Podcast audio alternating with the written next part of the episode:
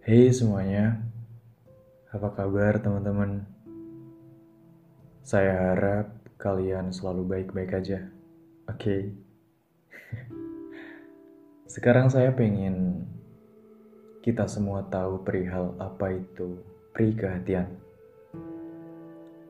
Khususnya buat kita-kita yang sedang berada di fase patah hati mungkin, di fase lagi ditolak sama gebetan, lagi digostingin, sering dibohongin pasangan, dikecewain, ditinggalin, diselingkuhin, banyak deh. Pokoknya setiap hal buruk yang terjadi dalam menjalin hubungan. Baik yang sedang berlangsung, yang akan, maupun yang udah berakhir. Gak enak banget sih kalau ngomongin tentang rasanya sakit hati. Apalagi di momen kita lagi bener-bener gencer banget buat ngejar seseorang.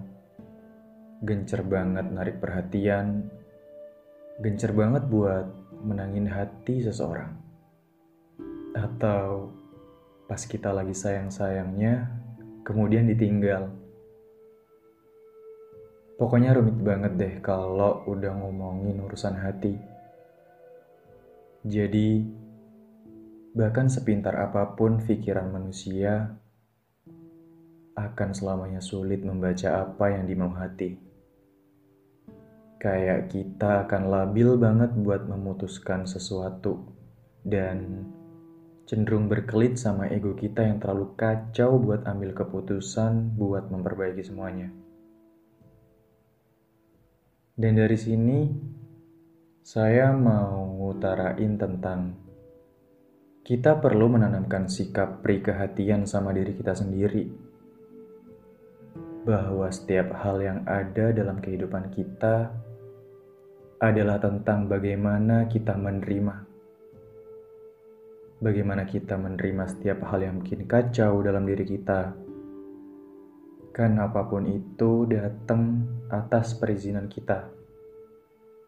Contohnya, kenapa ketika hal baik kita suka rela mengizinkan dan mampu menerima dengan lega, tetapi ketika ada hal buruk yang juga kita kasih izin, tapi penuh banget sama penolakan dari diri kita, dan perlu disadari bahwa ada keterlibatan ego di dalam apa pun yang kita tentuin. Ada keterlibatan ego dalam apa pun yang kita alamin. Jadi, ketika ada penolakan dari ego kita, coba kita balik sama perihal menerima. Mampu atau enggak kita menerima semua itu. Menyadari bahwa luka itu perih. Luka itu sakit tetapi seiring berjalannya waktu, kita akan sadar bahwa sakitnya akan memudar. Dan ternyata kita berhasil ngelewatin semuanya. Dan ternyata sampai saat ini juga kita masih baik-baik aja. Saya mau mencoba untuk meluruskan sesuatu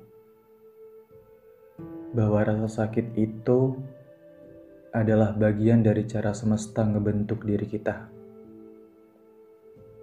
Kita perlu mensyukuri semua bentuk kekacauan yang ada. Karena dari semua kekacauan itu, kita berhasil buat dewasa, meski caranya dengan terluka. Apresiasi diri sendiri yang udah kuat bertahan sampai sekarang.